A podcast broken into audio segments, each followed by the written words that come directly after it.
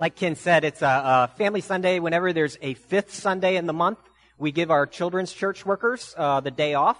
And uh, and a few changes then that happen is uh, the uh, the sermon today is going to be a little more audiovisual than than you're used to. Um, we don't get a fat fifth Sunday without at least one cat video and or children's story. So uh, if this is your first time here, just understand it's a little different. Uh, but now, friends, let's take a, a minute to prepare for, uh, for the preaching, the reading of, of God's Word. Let us pray for receptive hearts in the reading and preaching of God's holy word. Prepare our hearts, Lord, as we come before you today. Give us a spirit of wisdom and understanding. Holy Spirit, we ask that you would apply the word to our hearts and open our eyes to the truth of the glorious gospel of Jesus Christ and the great sacrifice he made while we yet sinners. In his name we pray, amen. A New Testament reading from Matthew's Gospel, chapter 8, beginning with verse 5, the Gospel of the Lord. When Jesus had entered Capernaum, a centurion came forward to him, appealing to him, Lord, my servant is lying paralyzed at home, suffering terribly. And he said to him, I will come and heal him. But the centurion replied, Lord, I am not worthy to have you come under my roof, but only say the word and my servant will be healed. For I too am a man under authority with soldiers under me. And I say to one, Go, and he goes, and to another, Come, and he comes, and to my servant, Do this, and he does it. When Jesus heard this, he marveled and said to those who followed him, Truly I tell you, with no one in Israel have I found such faith. I tell you, with many will come from east and west and recline at table with Abraham, Isaac, and Jacob in the kingdom of heaven, while the sons of the kingdom will be thrown into the outer darkness. In that place there will be weeping and gnashing of teeth. And to the centurion Jesus said, Go, let it be done for you as you have believed. And the servant was healed at that very moment. This is the gospel of the Lord.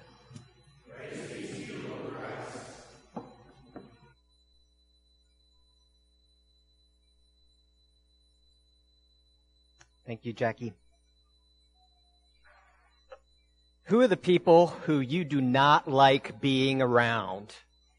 Maybe it's somebody on the playground or somebody who lives down the street. Maybe for you grown-ups, it's somebody in your workplace. Maybe it's people from a certain political perspective or cultural background certain religious groups, people who dress differently from you, believe differently from you, who think differently and vote differently from you. And now I want you to picture a face of one of those people that you don't like being around. And I want you to imagine that Jesus is telling you this morning that he wants you to move into their basement and live with them.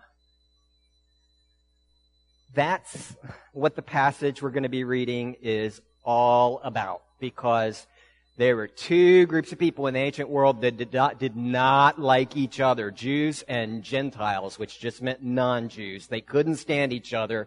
And we're going to look at an instance in the early church that Paul describes where Jesus did something remarkable. It's Galatians chapter 2. I'm going to read the first 10 verses.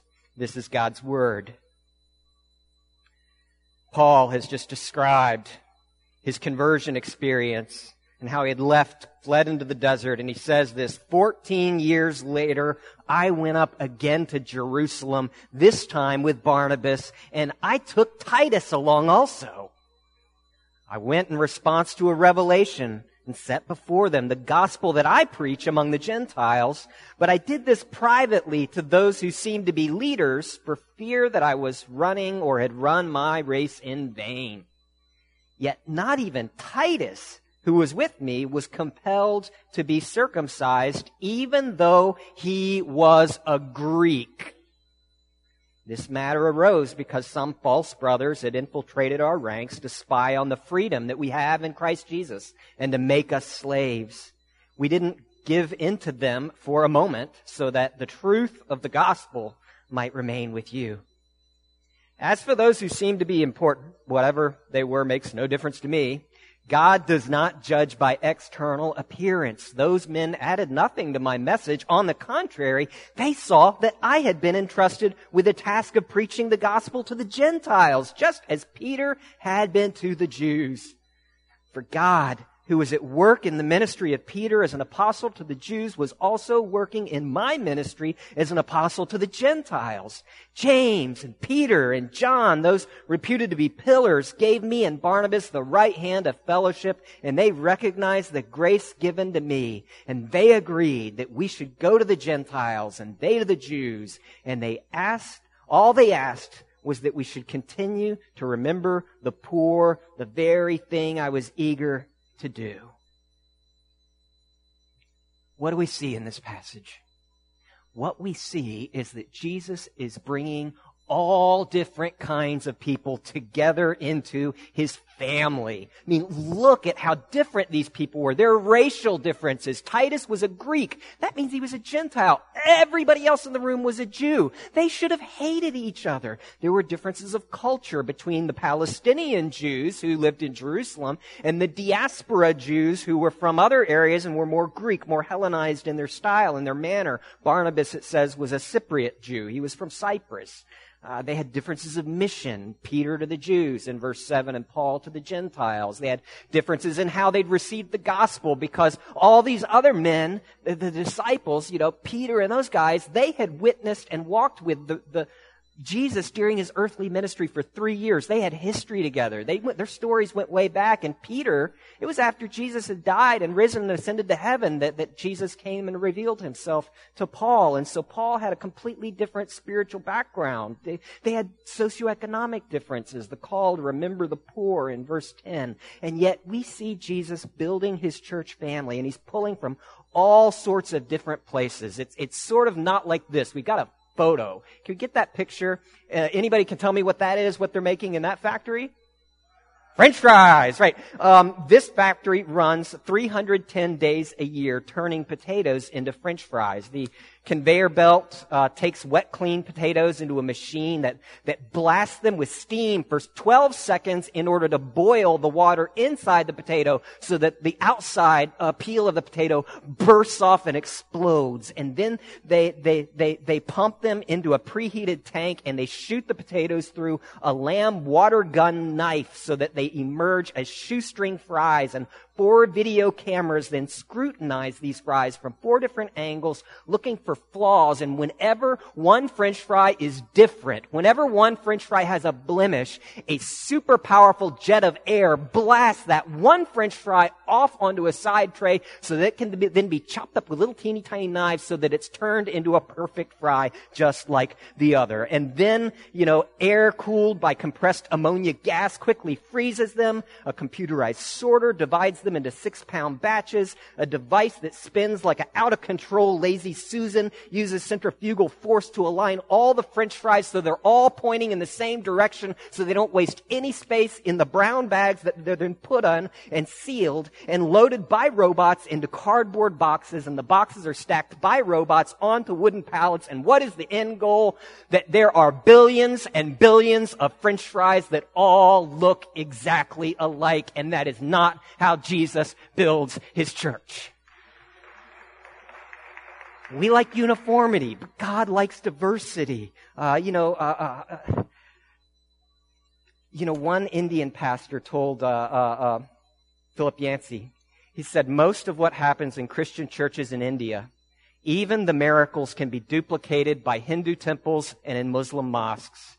But in my area, only the Christians strive, however ineptly, to mix men and women together, men and women of different castes and different races and different social groups. And he says that's the real miracle because only a real God can do that. You see, diversity actually complicates things. It makes it more difficult difficult when you go into a church that is a church that Jesus created and you see all these different people. You're going to think, I'm the only fill in the blank. I'm the only single person. I'm the only married person. I'm the only person with kids my age. I'm the only person with this background or that background. I'm the only person who looks like me and is of my race or my nationality. I'm the only person who lives on my street or in my neighborhood. All these other people are different. They're older or they're younger or they're, they have a different life stage or they have a different political opinion and I don't really fit in. And if that's what you feel, you're doing it right.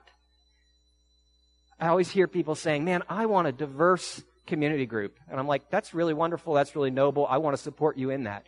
Okay, that means you're going to get one 70 year old and a pair of 55 year olds and one 40 year old with kids and one 24 year old newlywed and one single person and, uh, and one widow. And you're going to get together and what are you going to think? Well, we don't have anything in common. What are we going to talk about? Jesus. You know, that's, that's the point. Uh, because that's what, what God does. It's like, uh, um, you know, one guy I read, uh, Mark, Mark uh, talks about uh, uh, the difficulty of doing church together, and he describes it as if, if, if you're a big extended family and you're all every day you have your ritual at the dining room table and everybody's there at the dining room table. Grandma who's still spry in her 80s is down there because she's helping feed the baby beforehand and, and your twins are walking in and they're obviously been fighting over who's going to have the remote control but they're sitting down everybody's getting down at the table and you look up and the one person that's missing is your teenage son.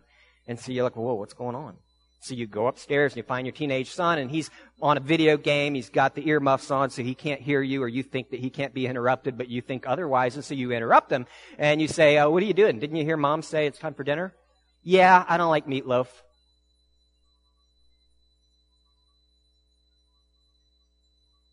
You don't like meatloaf. Maybe you need to come down because maybe your presence is what the family needs today. Maybe it's not about the meatloaf. Maybe it's about family. And tomorrow it's going to be pizza. You like pizza. Grandma can't eat pizza. It messes up her insides just awful. And so she's not going to eat tomorrow, but she's still going to be at the table and she's going to be thankful she has a seat at the table because she's with her family, even though she's the only grandma in the room. All of us are different because Jesus has taken people from all different kinds of backgrounds and bringing them together. I mean, think of how poorly this meeting in Jerusalem could have gone. I mean, for one thing, you've got Paul, who doesn't know any of the apostles, who's been preaching his own gospel out to Gentiles, and, and, and he's coming in to find out, uh, you know, have I been preaching the same message as you? Did Jesus give us the same message, or am I doing this in vain? And so he's obviously worried about that. You got all of these Jews who are going to watch him bring Titus, a Greek, in, uncircumcised, and they're going to think, this filthy monster. We can't eat. Send him out to the, the kids' table. He needs to eat in the kitchen. You know, we can't do that coming in with his pork chops and his bacon cheeseburger, all his Gentile breath. And then you think the Palestinian Jews, they're looking at these Hellenistic Cypriot Jews as being so highfalutin and sophisticated with their togas, with their Greek language, can't speak Aramaic like us. They're too good for us. And then you got them looking down on, on these redneck, stick in the mud, dinosaur Jews in Jerusalem who just can't get with the times. And you, then you think, poor Titus, what's he thinking? They, they're gonna grab a knife. You know, they're gonna have to, they're gonna make me into a Jew. Uh, you know, and there's no anesthesia. This could go really poorly, guys, and yet it doesn't. Look at how together they are. They're like family. Titus walks in with his bacon cheeseburger in his mouth and they say, nah, Titus, you're fine. You don't have to become like us. Come on, have a seat. We're not going to get out the knife, Titus. You're fine. You're different. That's okay. You're one of us. You have Jesus and that makes you family as you are. No hoops to jump through. No need to prove yourself. No need to perform. No need to fake it. No need to prove you're really a believer with your background. It's, it's the opposite of what human beings normally do. And it's like Jesus explained in, in the passage Jackie read to us from Matthew 8, when he saw this Roman soldier, a Gentile, believing, and he's praising this. Jesus doesn't praise many sinners in, in, in the Gospels. You know, usually you go up and interact with Jesus and you walk away with your tail between your legs. But, but he sees this Gentile, not even circumcised, not even a Jew, and he believes. And, and Jesus says, I haven't seen this kind of faith anywhere, even among my own people. And he says that in the coming day, there are going to be many who are going to come from the east and from the west, from, from Babylon, from India, from China, from Mongolia, from the west. That's us. Um, and, and they're going to come and have a seat at my kingdom and we're going to feast together. It's so unlikely that Titus would be in a room with a bunch of Jewish people and they'd be able to sit down and talk together and be family. It's the most unlikely kind of relationship. We've got some pictures of what this would have felt like or looked like. Uh, it's like when uh, Anjana, the chimp, adopted two white tiger cubs in South Carolina. You know, tigers usually eat chimps, or you know, this Labrador uh, and and cheetah uh, at Busch Gardens in Florida. You know, that's never going to happen in real life, except it does. Or the baby lion and the tiger cubs who took in the baby monkey in China. Uh, you know, they're best friends. These these are natural born enemies are actually coming together. This is a picture of what church looks like, friends. This is a picture of, you know, the rhesus monkey that adopts his best friend, the puppy, you know, eh, eh, or, or the mama dog who stops, who steps in to feed tiger cubs because the mama tiger was so exhausted she couldn't produce milk. This is what it looks like when your kids say, can I have friends over for lunch? You know, it's, it's what church should look like you know, for a Jewish church to be letting Titus, this Greek, in, these Jewish Christian leaders were agreeing that God had cracked open the door to let in the Gentiles. And so, Titus, you're good. It could have looked something at first like this. We've got another photo here. Um, you know, you can kind of tell which one's Titus because he's trying really hard to fit in. But it's really obvious, you know, he is the Gentile in a church full of Jewish people, and he at that point is the only one. But realize what these Jewish believers were doing when they were saying, we're gonna let in the Gentiles. We're gonna bring, we're gonna open the door because God has said so. We're gonna break the seal. You know what's coming next. We've got a video of, of, of what was coming next. They had to see it coming if we could get that. Uh, uh, uh, video of, of what's next. You know, once you let one Gentile in, there are a lot more Gentiles than there are Jews, boys and girls.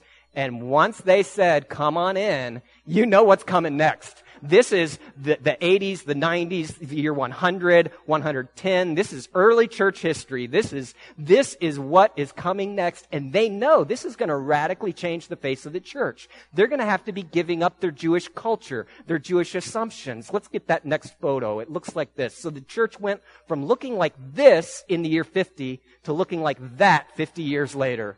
You know, this is massive sacrifice. You know, this was costly hospitality. And yet they were choosing to give up power.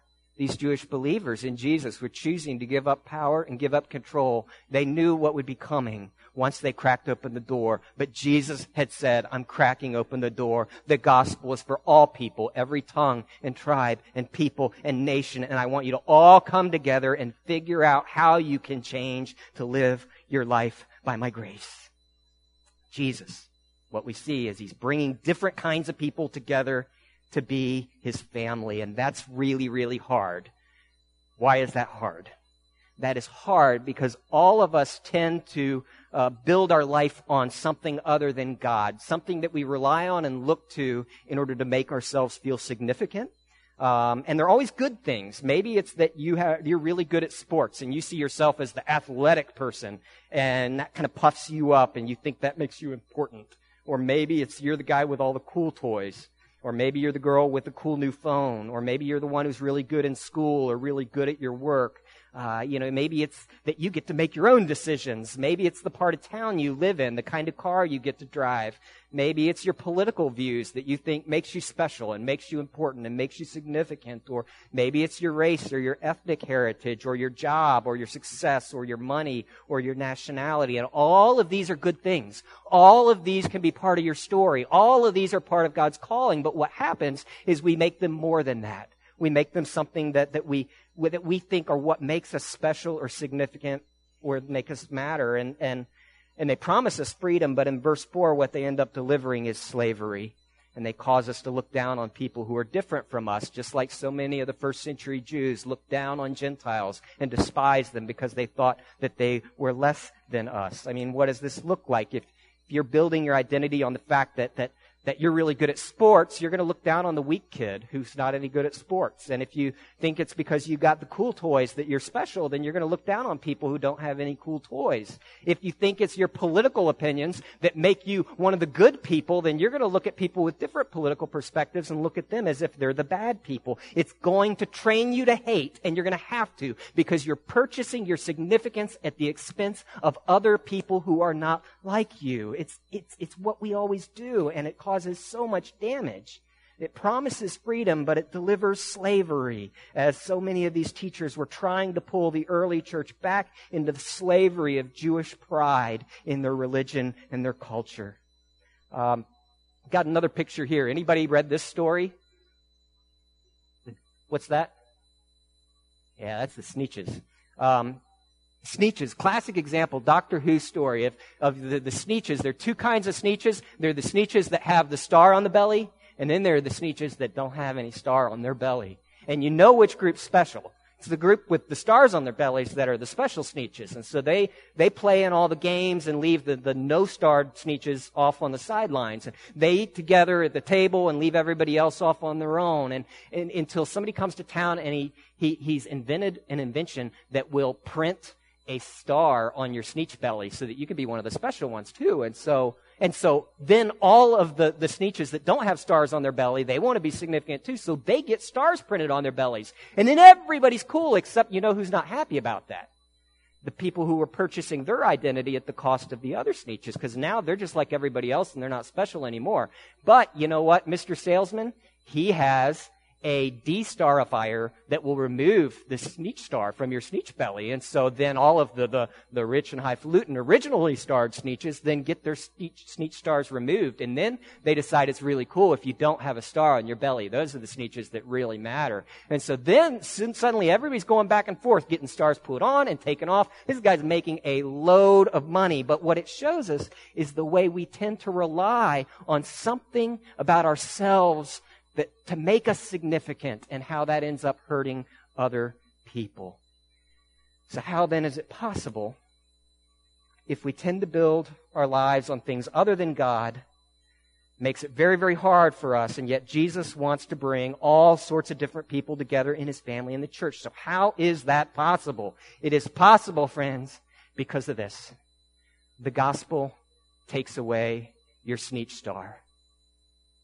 You see, that's good for the Sneetches. You see, the Jewish Christians, they were the Sneetches who originally had stars on their bellies. And something happened that made them realize that the stars don't really count anything at all. They don't matter. But it wasn't a salesman who tricked them. It was someone who loved them. It's what Paul here calls the gospel, the good news about what Jesus has done on our behalf. He calls it the gospel in verse 2. In verse 4, he says it's about Christ Jesus. In verse 5, he speaks of the truth of the gospel. In verse 7, he talks about the gospel. Gospel, gospel, gospel, Christ Jesus, gospel. How does the gospel accomplish that? Well, first of all, the gospel tells us that even with our sneetch star, uh, uh, we're so bad that Jesus had to die for us. That means a star on your belly doesn't really mean much. It means the kind of car you can drive doesn't really mean much. The part of town you can live in, the kind of toys you have, your athletic ability, those can all be part of your story. They can all be significant, but they don't define you. And, and, and when it comes to being a sinner before a holy and righteous God, they, they give you nothing at all to actually help you. If you could imagine, for example, Imagine you made a mistake. You, uh, you went and got a bunch of gasoline and poured it all over your school building and burned the building down in the middle of the night and did millions of dollars of damage. And then you robbed a bank down the street and stole a million dollars. And they had cameras going the whole time. And so they've got film footage of all of this. And you're there at home and, and there's a knock on the door. Sheriffs and police officers, they're all there. They tackle you. They, they put you in handcuffs. They take you to court eventually and you're there before the judge and he's got all of this evidence against you and they know you did it and you're going to go to jail for the rest of your life. And so you speak up. Is there anything you can say in your defense? And you say, I've got a sneetch star. and the judge says, I don't care. You're guilty. You're going to jail. See, it can't help you. There's nothing that we can do as sinners, as those who are broken, who aren't what God intended. We're not the best of humanity. If we're really honest about what goes on inside of us, let alone how we talk about people and snap at them and all the ways we worry about how they think about us and how they perceive us. All of this is a part of our sin. And the Bible says that's our problem because when we turned against God, there's nothing we can do to undo that. But there is something that Jesus could do to undo that or at least to address that. And that's what he did on the cross when he took your place. Jesus signed up to go to jail in your place so that you could go free. And he sat in that cell and they beat him and they whipped him and then they executed him. He died so that you would not have to die in, in that kind of way. He took the judgment of God so that you don't have to. Jesus took your spanking for you because that's the gospel. He did it because he loves you, because he doesn't want to lose you. The gospel tells us, though, that we're completely loved and safe, even though we're still so bad. And yet Jesus loves sinners like us. Your best friend Jesus died for you in your place because he loves you and he won't lose you. And that means that all of us whom Jesus brings into his family together have nothing we can brag about except this one thing. One thing you can brag about. One thing you can take pride in. One thing you, that can puff you up in the most wonderful way. The one thing you can brag about is that Jesus loved you when you were a sinner. That he died for you and he's given you eternal life. And he's taking all of us broken instruments, Jews and Gentiles of different races and different backgrounds and different stories and different stages of life, and he's making a beautiful symphony out of us. In December of last year, there were 400 musicians who gathered at the 23rd Street Armory of, the, of Philadelphia to perform a symphony of a broken orchestra by David Lang.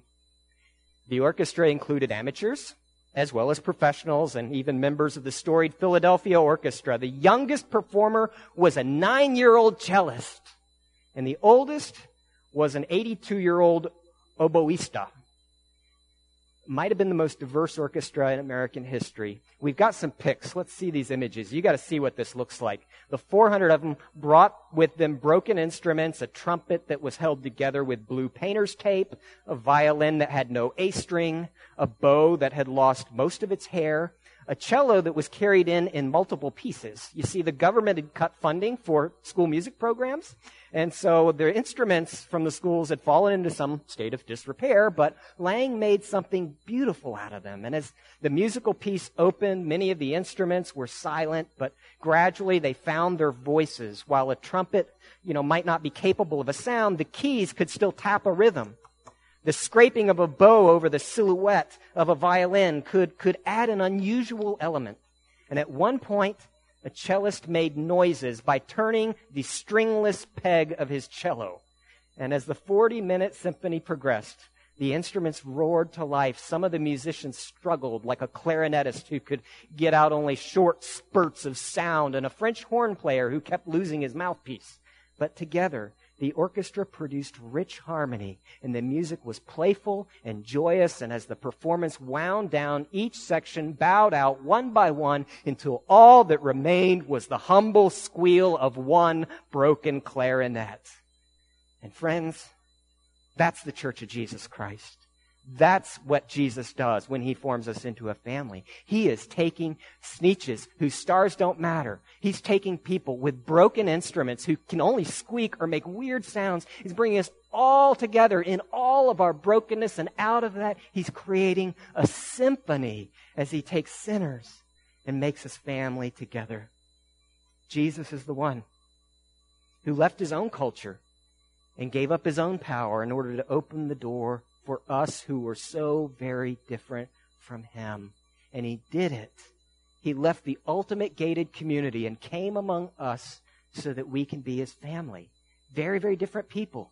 But Jesus actually wants to reconcile everything together in his family, the church, people, and ultimately when we look at the big trajectory of where God's taking history, people and animals and God and the earth itself. What, what the prophets in, in Hebrew spoke of as shalom, a universal flourishing of God and creation and humanity all together in a web of peace and hope and love. The Bible tells us that day is going to happen when the lion and the lamb lie down together and a little child leads them, when the nations are healed, when Jesus speaks of the renewal of all things. Friends, it begins here. It begins now with people who are very different, who grate on each other, who get on each other's nerves, learning to be a family of love and loyalty and commitment together, not despite our differences, but because of them, because it puts on display to the watching world the power of the gospel of Christ. I love the story of Christian the Lion. There were two guys. It was back in 1969 when two young guys from Australia happened to be living in London and they walked into Harrods department store in London and came out 5,000 US dollars, the equivalent of $5,000 later. They, they, they left with a baby lion. They had some money, obviously. They could afford it. And they, they took this baby lion to their, their flat. Uh, we've got some photos. Could we get those photos?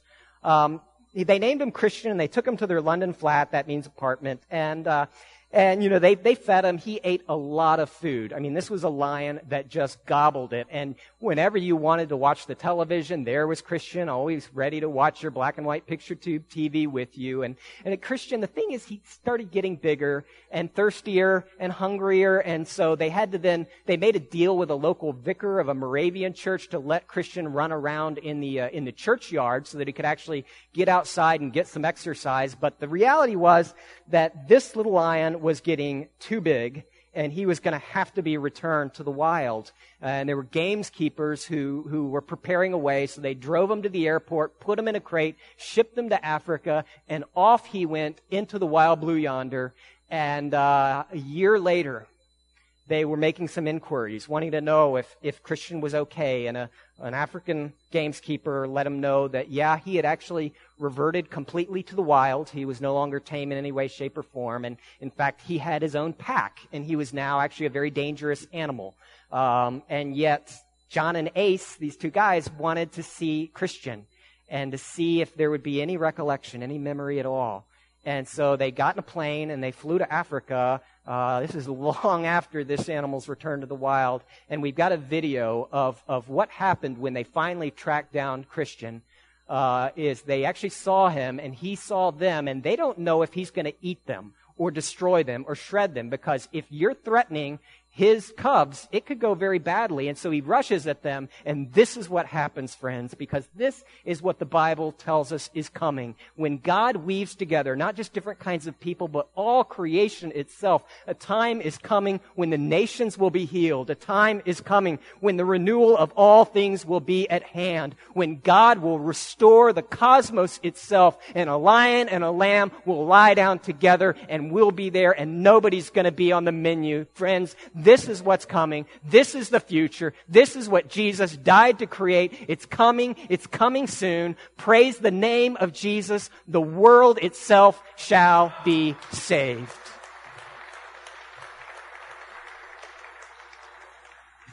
Praise the Lord. That's what's coming. Friends, let's pray.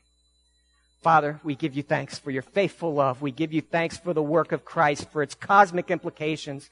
Lord, we thank you that the renewal of all things is coming, that the restoration is coming, that the creation itself will be renewed, that, that there will be a renewed heaven and renewed earth, and a voice will speak from the throne that says, Behold, I am the one who makes all things new. We give you thanks and we consecrate to you the elements on this table that we might live out the gospel as a family together for the sake of this great city which you love. We pray through Christ our Lord. Amen.